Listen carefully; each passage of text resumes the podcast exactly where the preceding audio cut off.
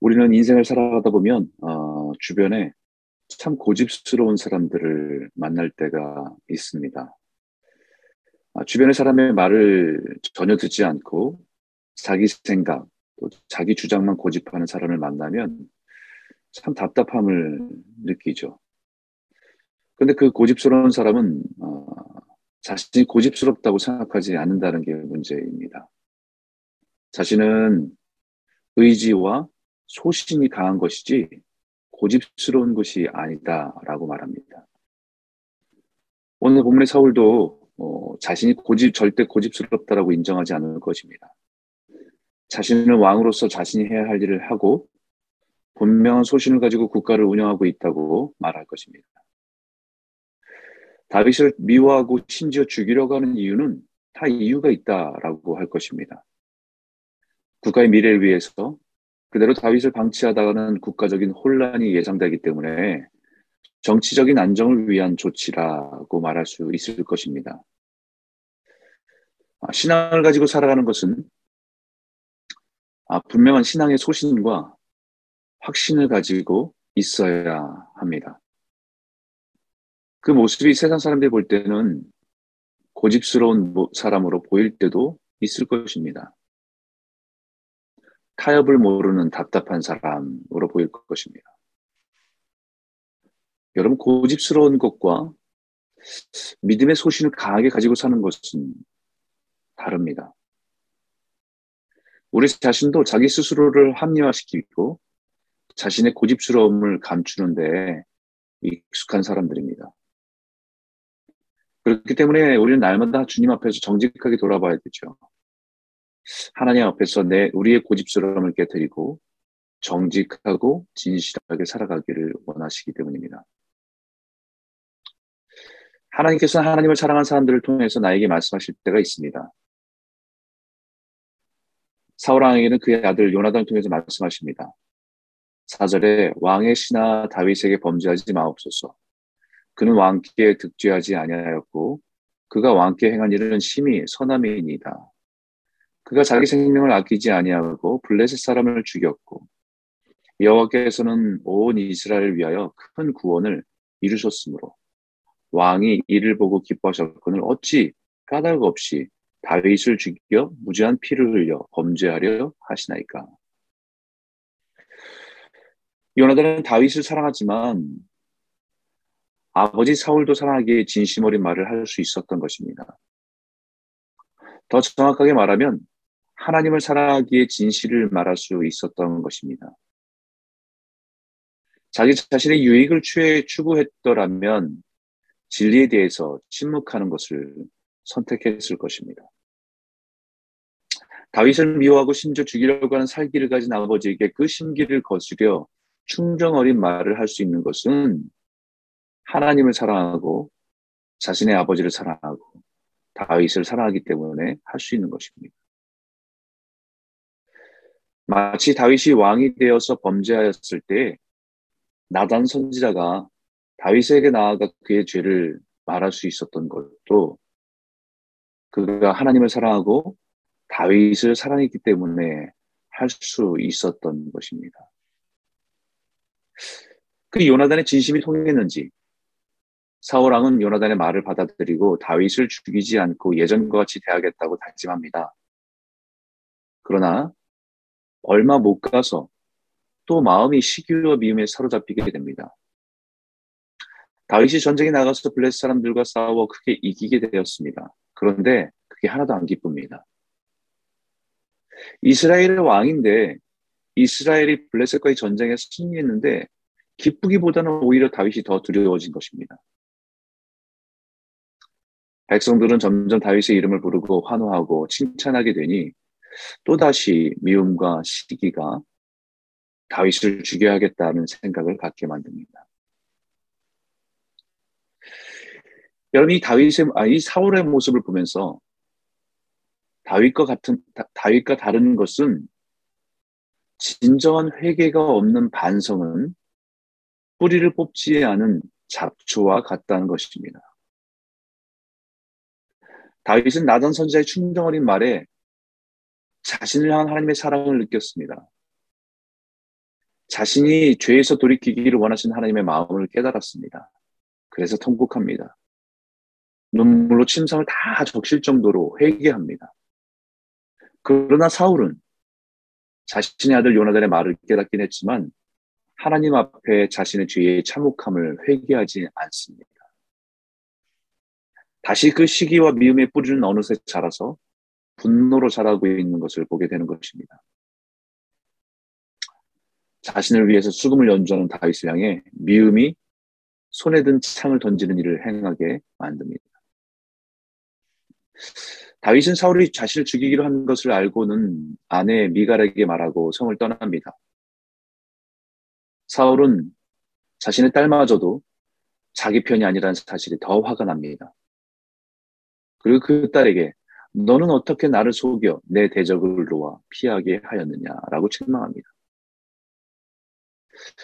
죄로 사, 죄에 사로잡힌 사울의 눈에는 다윗은 적입니다. 이스라엘을 위협하는 블레셋이 적이 아니라 다윗이 적입니다. 사탄은 우리가 분별력을 잃을 때 가장 먼저 왜곡시키는 것이 바로 우리가 대적해서 싸워야 할 대상이 누구인지 모르게 합니다.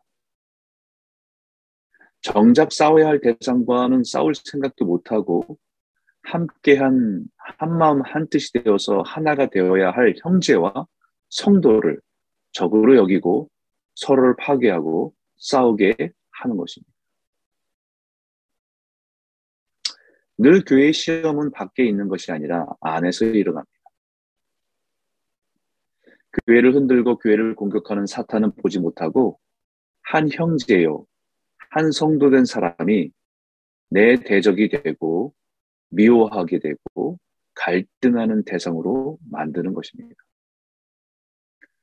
그렇게 부흥하고 아름다웠던 초대교회의 예루살렘 초대교회의 모습도 하나님의 성령의 역사를 통해서 놀라운 부흥을 경험하고 환란 가운데 단단했던 교회도 어느 순간 헬라파 유대인과 히브리파 유대인의 갈등으로 어, 싸우고 있는 서로를 미워하고 있는 교회로 만들어 버리는 것이 사단의 전략입니다. 다윗을 지지하는 요나단도 자신의 딸 미갈도 이제는 내 편이 아니라 내 대적이 되는 것입니다. 이게 얼마나 슬픈 현실입니까? 사울을 피한 다윗은 라마로 가서 사무엘을 만납니다. 그리고 사무엘과 함께 영적인 쉼을 얻습니다. 마음이 상하고 억울한 마음이 가득하지만 다윗은 사무엘과 함께 은혜 안에서 그 마음에 평강과 쉼을 얻습니다. 상하고 억울한 마음이 분노와 복주로 나아가지 않는 힘이 바로 은혜 안에 머무는 것이었습니다. 그와 반대로 사울은 다윗을 잡아오라고 전령을 보냅니다. 다윗이 눈에 보이지 않아도 그가 있는 이상 마음의 쉼과 평안은 없습니다. 그게 놀라운 일이 일어나죠. 보내는 전령마다 하나님의 영이 임해서 예언을 하는 것입니다.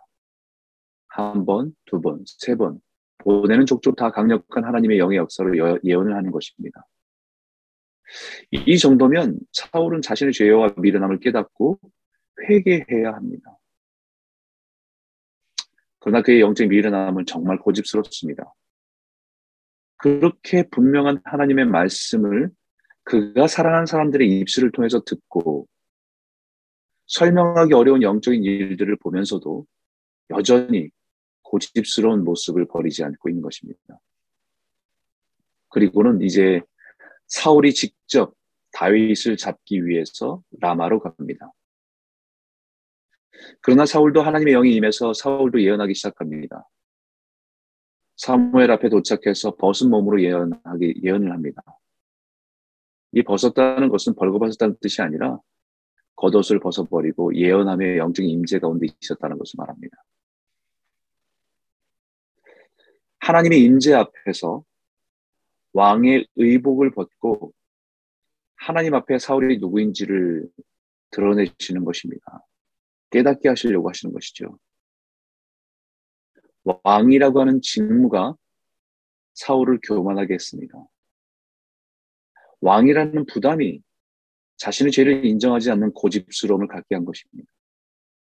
그렇기 때문에 하나님은 그의 옷을 벗기십니다. 우리가 하나님 앞에 누구인지 잊지 않도록 그 의복을 벗기시는 것입니다. 어쩌면 우리에게는 나이라고 하는 옷을 벗기기를 원하십니다. 우리 나이라고 하는 것 때문에 하나님 앞에 어린아이처럼 정직하고 순전하게 서지 못하는 한계를 가지고 있을 수도 있습니다. 직분이라는 옷을 벗기를 원하십니다. 직분은 이 땅에서 교회를 섬길 때에 우리에게 교회를 섬기라고 성도를 섬기라고 주신 직분인데 그 직분 때문에 우리는 때로는 우리의 생각과 우리의 경험들을 고집스럽게 붙들고 있는 모습을 가지고 있을 수 있습니다. 체면이라는 옷을 벗어버리라고 말씀하실 것입니다. 우리의 고집스러움을 벗기기 위해서 그런 것을 벗어버리라고 말씀하고 있는 것입니다. 그리고 여기 이런 질문을 던지죠. 사울도 선지자 중에 있느냐? 이것은 속담을 인용한 질문이지만 이 질문을 여기 인용한 이유는 사울도 거룩한 하나님의 백성 가운데 있느냐? 이 질문은 오늘 우리에게 묻는 질문일 것입니다. 너도 하나님의 백성 가운데 있느냐? 사울이 왕으로서의 잘못된 길을 걸어가고 고집스러움에 벗어 고집스러움을 벗어버리지 않고 하나님과의 관계 속에서 멀어져 있는 사울을 향해서 사울도 선지자 중에 있느냐, 사울도 거룩한 하나님의 백성 가운데 있느냐, 라고 질문한 것처럼 오늘 우리에게 너도 하나님의 백성 가운데 있느냐. 모든 직분, 나이, 체면, 모든 것을 내려놓고 하나님의 백성 가운데 서 있는가?